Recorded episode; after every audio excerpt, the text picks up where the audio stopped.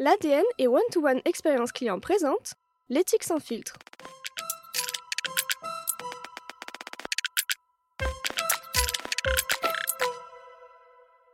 Bonjour à toutes et à tous et bienvenue dans L'éthique sans filtre, le podcast qui s'intéresse à l'intelligence artificielle et à la data au prisme de la façon dont les entreprises s'en emparent. Je suis Guillaume Ledy, journaliste pour l'ADN et j'ai le plaisir de vous guider sur le chemin parfois escarpé d'une meilleure compréhension de ces enjeux qui émergent dans le débat public et qui s'immiscent surtout dans nos vies de bureau. Génération de contenu texte ou image, chatbot conversationnel dit intelligent, personnalisation de l'expérience client, voire analyse des sentiments ou même création de personnages virtuels pour interagir avec ces mêmes clients, autant de technologies qui font déjà partie du quotidien de certains professionnels du numérique. Alors comme le dit l'auteur de science-fiction William Gibson, le futur est déjà là, mais il est inégalement partagé. On ajoutera à cette citation, à la suite de l'écoute de notre premier épisode en compagnie de l'éthicienne Giada Pistilli, que je vous conseille d'écouter si ce n'est pas déjà fait, que ce futur pose également des questions. Des questions liées à l'utilisation éthique de ces technologies d'intelligence artificielle, et ce particulièrement dans le secteur du marketing digital qui manipule par essence des quantités phénoménales de données.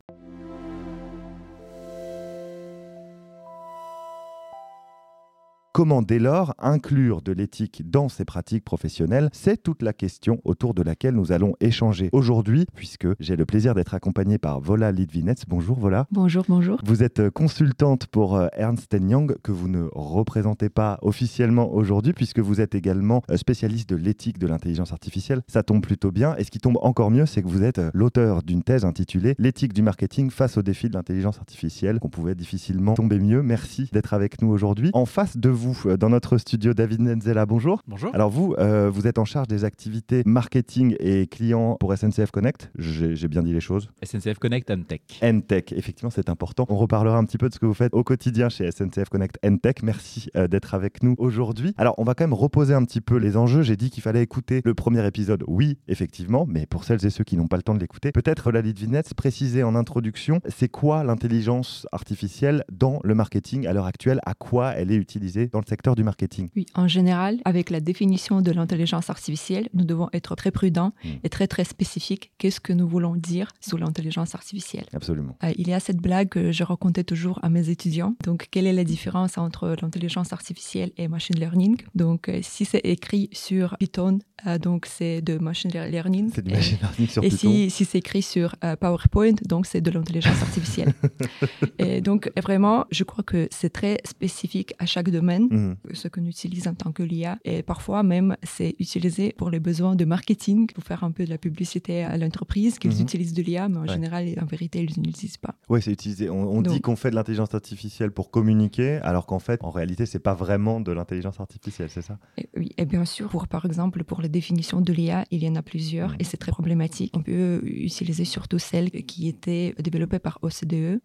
Et euh, c'est la définition qui a été reprise par la Commission européenne pour développer la loi européenne sur l'IA, European AI Act. Ok. Et alors cette définition, c'est? C'est un système automatisé qui, pour l'ensemble donné d'objectifs définis par nous, par euh, l'être humain, est en mesure d'établir des prévisions, de formuler des recommandations et euh, prédire des décisions. D'accord. Prendre des décisions pour l'ensemble d'objectifs. Ces actions-là peuvent influencer l'environnement virtuel et physique. D'accord. Oui, donc c'est assez clair. En fait, cette définition-là, en partant de cette définition, on voit un peu à quoi ça peut servir au quotidien dans le marketing et spécifiquement dans le marketing numérique. C'est justement ce que vous faites chez SNCF Connect Tech. David, est-ce que vous pouvez nous dire en quoi vous, là, au quotidien, vous utilisez l'intelligence artificielle et est-ce que c'est euh, pour vous l'intelligence artificielle? Alors déjà, c'est marrant parce qu'avant de venir, j'ai demandé à ChatGPT ce que c'était que l'intelligence artificielle. Euh, Je devrais préciser que ce podcast est réalisé 100% sans ChatGPT, mais malheureusement, j'ai fait des tests pour préparer un peu et c'est complètement cohérent avec ce que disait. Euh, voilà, donc c'est plutôt rassurant. Il a des bonnes sources. Il a les bonnes sources, exactement. ce qui n'est pas toujours le cas d'ailleurs. souvent. On a, des surprises, on a eu des surprises dans les versions précédentes notamment. Nous, on utilise déjà depuis longtemps des algorithmes qui sont en fait des équations mathématiques plus ou moins complexes qui répondent à des tâches préprogrammées. Et on a utilisé l'intelligence artificielle depuis effectivement quelques années sur des sujets divers et variés, comme par exemple le marketing prédictif. Aujourd'hui, on utilise, quand on cherche à vendre des cartes avantages seniors, mmh. on regarde notre base de données clients et puis on fait tourner des outils. On bosse avec des boîtes dans l'univers du marketing digital, je pense à Tiny Clues par exemple, des outils qui vont nous aider à identifier parmi l'ensemble de nos clients quels sont ceux qui sont les plus susceptibles d'acheter un produit X ou Y pour nous aider à optimiser Pour rappeler à vos clients qui sont en train de vieillir, c'est ça Pour Alors, euh, ça peut être euh, des cartes avantages seniors ou des cartes avantages jeunes. Hein, ça marche Ça aussi. alors. Ça marche aussi. Mais ça marche aussi pour des destinations. Par exemple, depuis l'après-Covid, les destinations euh, bord de mer, on le voit en poupe. Mhm. Il y a peut-être un peu moins de monde dans les trains à destination de l'Est, mais il y a parmi nos clients des gens qui sont intéressés par des vacances aussi dans la région en Alsace-Lorraine. L'intelligence artificielle peut nous aider à identifier quels sont ceux qui sont susceptibles d'acheter des billets de train à destination de ces régions. Et donc de leur pousser au bon moment les offres qui concernent. euh, D'accord, d'accord. Et- Exactement. Et, ça, c'est des choses que vous avez déployées depuis un certain temps. et Depuis qui- 5-6 ans, ouais. D'accord. Ce moment euh, un peu euh, médiatique qu'on est en train de vivre avec, vous l'avez mentionné David, ChatGPT notamment, est-ce qu'on est dans un changement de paradigme, une accélération de l'adoption de ces outils ces derniers mois? Ou est-ce que, comme vous le disiez tout à l'heure, c'est beaucoup de communication autour de ces sujets-là, alors que, comme le disait David, finalement, les algorithmes d'intelligence artificielle sont déjà utilisés au quotidien par des grandes entreprises comme la sienne Oui, bien sûr, c'est le changement de paradigme. Et hum, bien sûr que le marketing n'est plus le même qu'à l'époque de David de Kilby. Mm.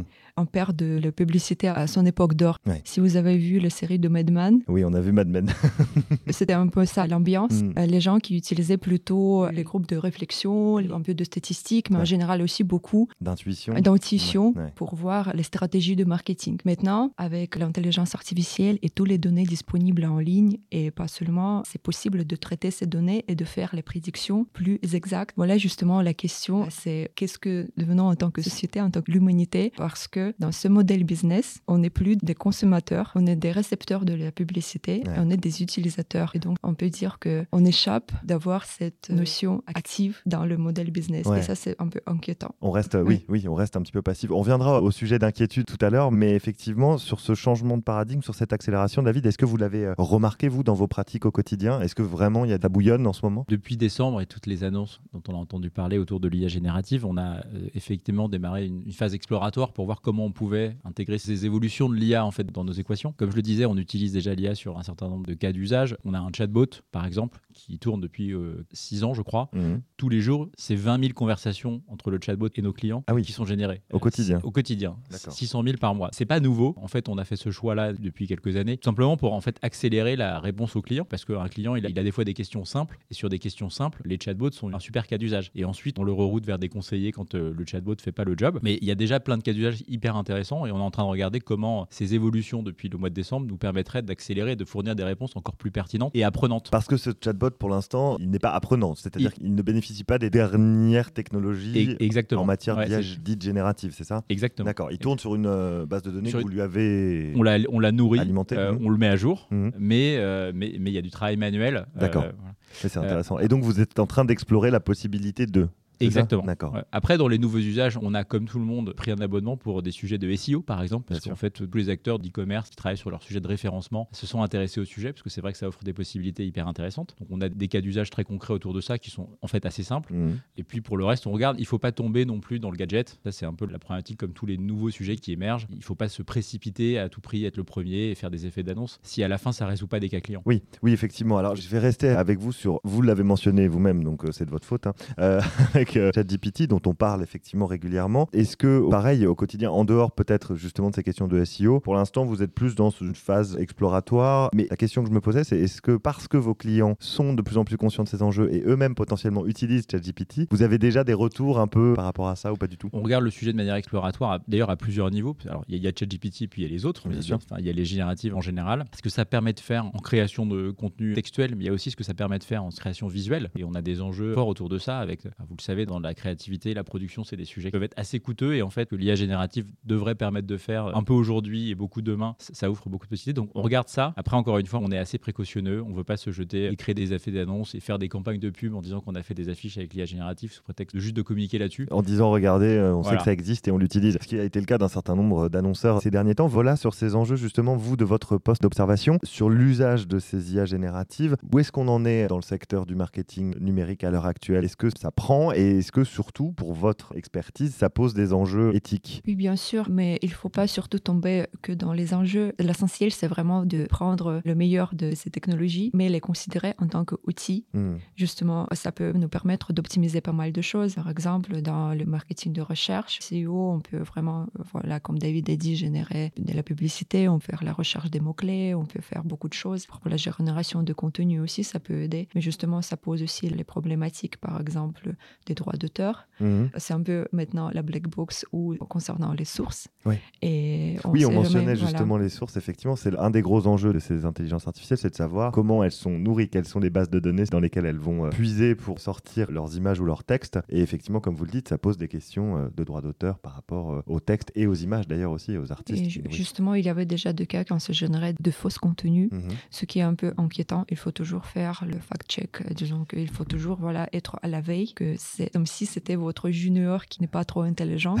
Vraiment faire la revue Ouais. après euh, voilà, tout ce qui a été écrit. Et oui, ça peut aider, mais ça remplace pas un spécialiste qui Ouais. sera vraiment un agent de décision dans ce chemin. Ça, effectivement, on se reposera la question, mais est-ce que, pour revenir sur la question de l'éthique, comment on fait au quotidien justement pour éviter que ces outils soient mal utilisés ou alors qu'on les utilise et que finalement on se retrouve à publier des choses qui soient euh, fausses ou pas précises? Au quotidien, dans les entreprises, est-ce que, par exemple, une charte, ça suffit Et voilà, Comment on fait pour remettre de l'éthique là-dedans? Je dirais qu'il y a plusieurs piliers. Mhm. Bon, la charte, c'est très bien, c'est-à-dire que l'entreprise déjà pense à ces enjeux et essaye de mettre en pratique quelque chose. Mais malheureusement, c'est pas toujours le cas que c'est mis en pratique, même si cette charte existe. Ici, il y a, je dirais, quatre piliers pour la coopération de tous les côtés pour euh, voilà mettre en point l'éthique.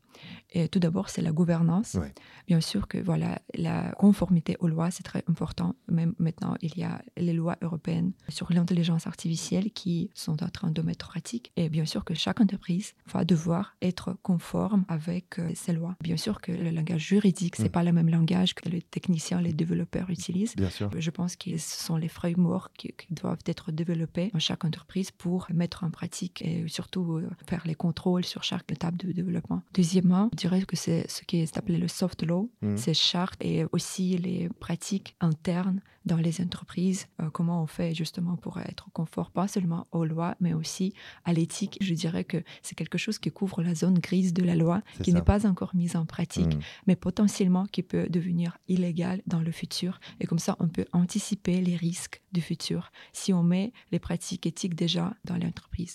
Et après, troisième pilier, je dirais que c'est la sensibilisation des développeurs, des data scientists et voilà les équipes techniques. Mais moi, par exemple, j'enseignais l'éthique aux ingénieurs dans l'école des ingénieurs. Et comme ça, c'était aussi ma façon de sensibiliser. Mm. On avait des discussions vraiment passionnantes avec mes étudiants sur ça. Et j'ai vraiment j'ai un espoir que ce sera plutôt euh, voilà. Il y a beaucoup d'intérêt par rapport à ça en général. J'ai vu que beaucoup d'intérêt de, de cette génération Sur ces questions-là. Mhm. Et après, le quatrième pilier, euh, ce qui est super important, je pense, c'est la responsabilité individuelle. Mm. C'est vraiment toutes les questions pour éviter la banalité du mal. Et je vous invite à lire Anne Arendt ici, une philosophe brillante, justement, disons, pour reprendre notre responsabilité de chaque action que nous faisons, même au travail, de voir. Parfois, il faut justement de voir l'image complète, voilà, de ce qui se passe et voilà, faire un peu de recul et se demander, voilà, qu'est-ce que je fais en général ici? Quel est mon rôle? Et ça peut vraiment aider et peut-être même éviter quelques erreurs Quelques fatales. quelques erreurs fatales. effectivement. Merci beaucoup pour ce. C'était extrêmement clair. David, est-ce que vous voulez rebondir sur la façon justement dont vous vous interrogez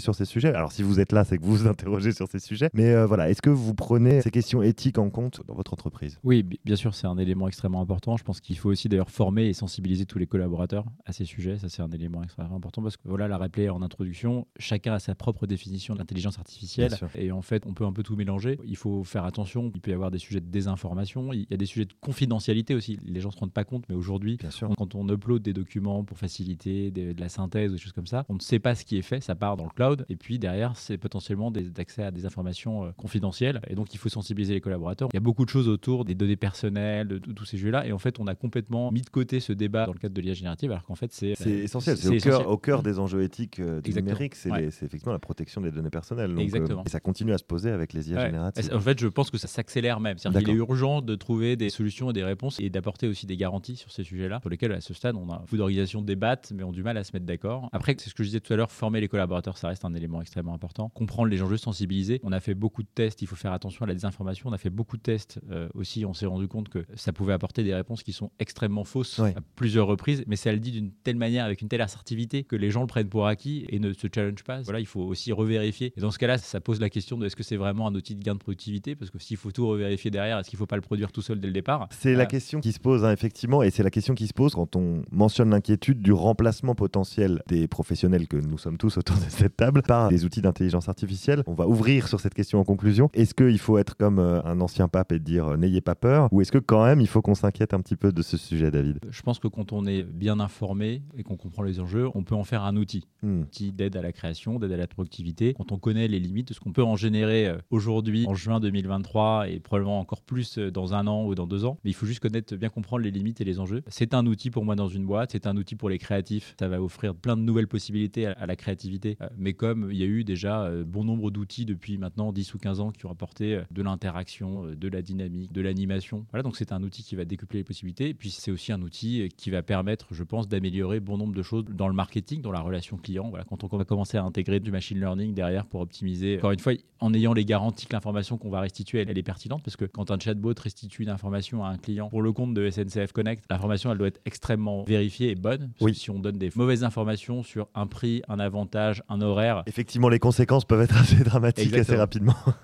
Il faut être particulièrement vigilant et rigoureux et bien cadrer le sujet, mais pour moi, ça ne remplacera pas les gens. C'est un outil dans une boîte à outils qu'il faut juste bien maîtriser. Vous le disiez, on est en juin 2023. J'espère qu'en juin 2030, on ne se moquera pas de nous et de, de notre relatif optimisme sur ce sujet. Voilà, vous disiez tout à l'heure que c'était pour l'instant, en tout cas, euh, ces outils-là, c'était comme un junior qu'il fallait vraiment euh, encadrer, relire, revoir, etc. Euh, est-ce que selon vous, vu le progrès exponentiel de ces technologies-là, on va quand même arriver à un moment où un certain nombre d'emplois, de métiers seront menacés ou sont déjà menacés En général, ici, je suis un peu sceptique. Je pense qu'on est très très loin de développer quelque chose de vraiment intelligent en mm. tant que l'intelligence artificielle. Mais c'est vrai qu'on a des enjeux plus urgents que ça et il faut penser à la fausse information, à l'automatisation de propagande, par exemple, aux photos contenus qui passent et aussi aux tous les biais qui peuvent être générés par l'intelligence artificielle et aussi par les chatbots et, les choses comme ça. Ouais, le, danger à l'heure actuelle, il est plus là. Il est plus là, il faut vraiment, même, on n'est pas encore en point de, voilà, de comprendre comment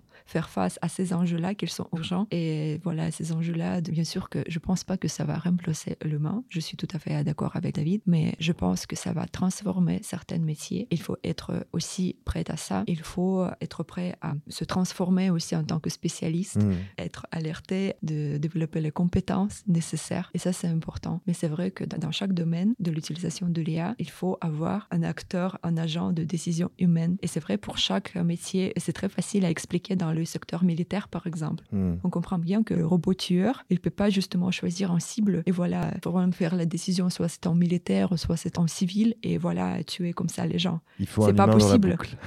justement un humain dans la boucle, mais euh, même dans le marketing. Donc, disons, quand nous utilisons le chatbot, voilà, euh, ou bien euh, de l'IA générative, il faut aussi vraiment être conscient que voilà, c'était pas généré. Au fond, il ne comprend pas ce que vous voulez. Il essaie de générer quelque chose selon l'information qu'il a trouvée, qui sera pertinent, mais c'est pas sûr.